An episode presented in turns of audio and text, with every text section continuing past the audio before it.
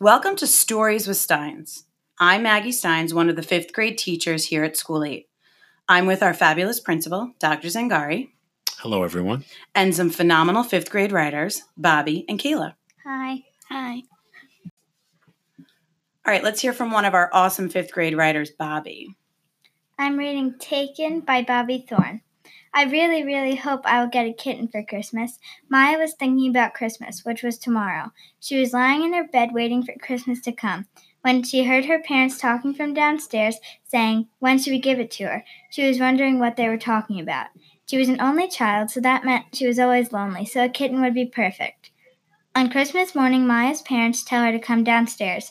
Maya wonders what they are going to give to her. She starts to skip downstairs, and when she gets down there, she sees a big cage, and inside, Maya hears a meow. It's a kitten, a white, fat, and fluffy kitten. Maya screeched just loud enough not to scare the kitten. I think we should name her Marshmallow, Maya said, jumping up and down. Her parents agreed to the name, and Maya loved it. Of course, her parents tell her to make sure the door is always closed and the kitten is fed when she leaves the house. Okay, okay, I will, Maya said.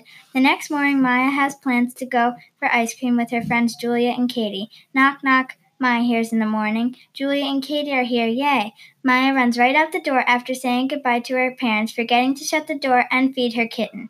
When Maya gets home, Katie and Julia decide to sleep over and play. Maya goes to show Marshmallow to Julia and Katie. They realize that the back door is open and there is no food in Marshmallow's bowl. Maya starts to worry that the kitten is gone. Maya and her friends look everywhere in the house and call her name. Marshmallow, Marshmallow, where are you? No Marshmallow. Maya is terrified because this is her first pet. She hopes Marshmallow isn't lost. Maya and her friends continue looking for Marshmallow, but they don't know how they are going to tell Maya's parents that they lost Marshmallow. Soon Maya's mom goes to give Mar- Maya and her friends some snacks, but she can't find them. She looks outside and hears the kids yelling, Marshmallow, Marshmallow. She runs up to the kids and says, Where is Marshmallow? Now Maya really has to tell her that she left the back door open. I, I left the door open. I didn't realize because I was rushing out the door to go for ice cream, so I shut it. And, um, I forgot to give Marshmallow food. I'm so sorry. Please help me find her. Please, please, please, Maya said nervously. Maya's mom and friends kept looking for Marshmallow and went to all the neighbors' houses. No Marshmallow. The creepy neighbor's house was the only place they didn't check. When they got to the house, it stunk like rotten food and sweat. Well, why would Marshmallow come to this house? Maya questioned. It's so creepy and gross. Maya's mom, Katie, and Julia, and of course Maya, started to look around the house. They all wondered if they should go inside and ask the creepy neighbor if he has seen a kitten, but they just continued to look around the back and front yard. Soon they were going to give up, but just when they were about to leave, they heard a small meow, then started to hear more meows coming from inside the house. They all looked at the door and soon went up to it and knocked quietly. The man was big and dirty. Maya kept hearing meows coming from inside the house. They all agreed to ask if he had the kitten. Mom said, Do you have the kitten? He looked very suspicious, so Maya's mom knew that he had something to do with it. They walked in and saw the kitten in a cage on his couch. They didn't know what to say or do, so Maya's mom walked in and grabbed the kitten. The guy said weirdly, It walked into the cage and didn't want to leave. They all knew that was a lie. Maya definitely learned her lesson to always keep the door closed and that the creepy neighbor likes to steal kittens. I'm so glad that you found Marshmallow. That was an amazing story. Thank goodness. Bobbi Thorne is a fifth grader at school number eight. She was born on September 14th, and she is 10 years old. Bobbi is an only child and loves art, fishing, gymnastics, and cats. Bobbi loves to hang out with family and friends. She is a competitive gymnast and she plays the clarinet. Bobbi also loves to write and read stories. All right, let's hear from one of our um, another one of our awesome fifth grade writers, uh, Kayla. Dancing Disaster by Kayla Fontaine.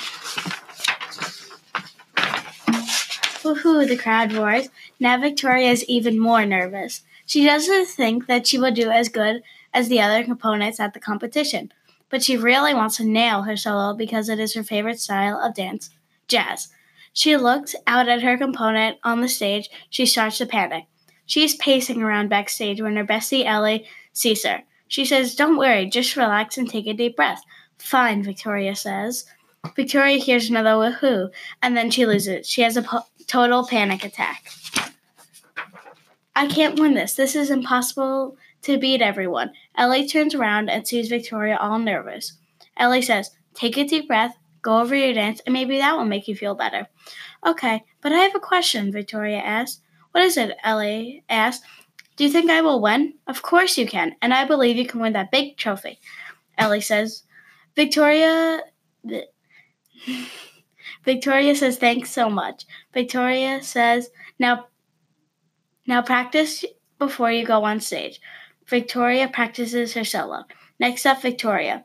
The judge screams. The crowd is clapping to the rhythm of the music. She is almost done with her solo.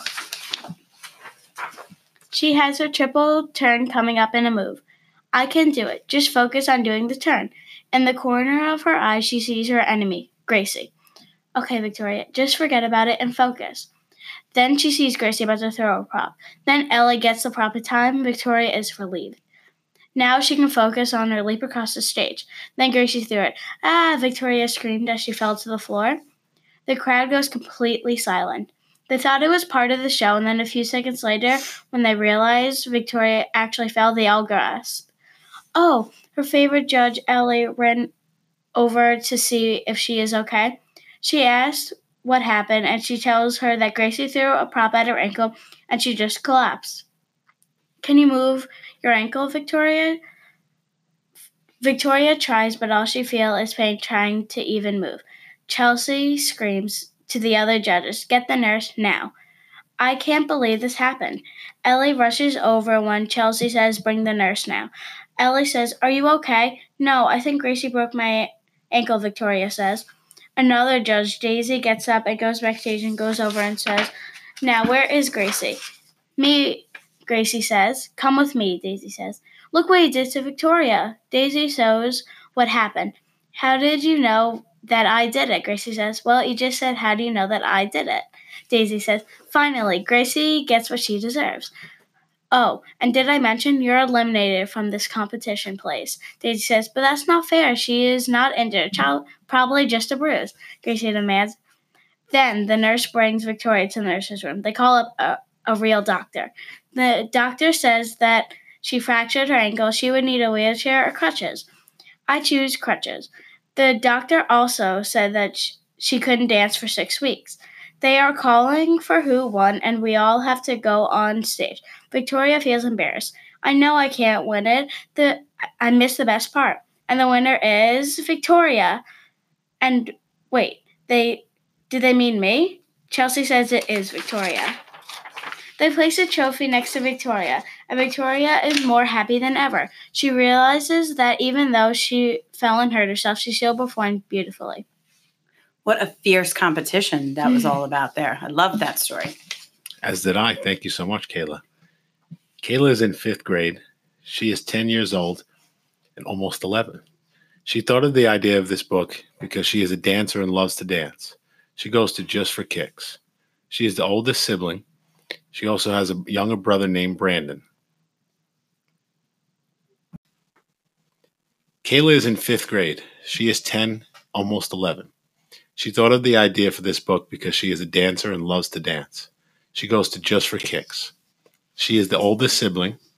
She has a younger brother named Brendan. Kayla wants to be a baker and go to a baking school when she is older. She also wants to be a dancer and possibly go to dancing school. Kayla was in the play Aladdin.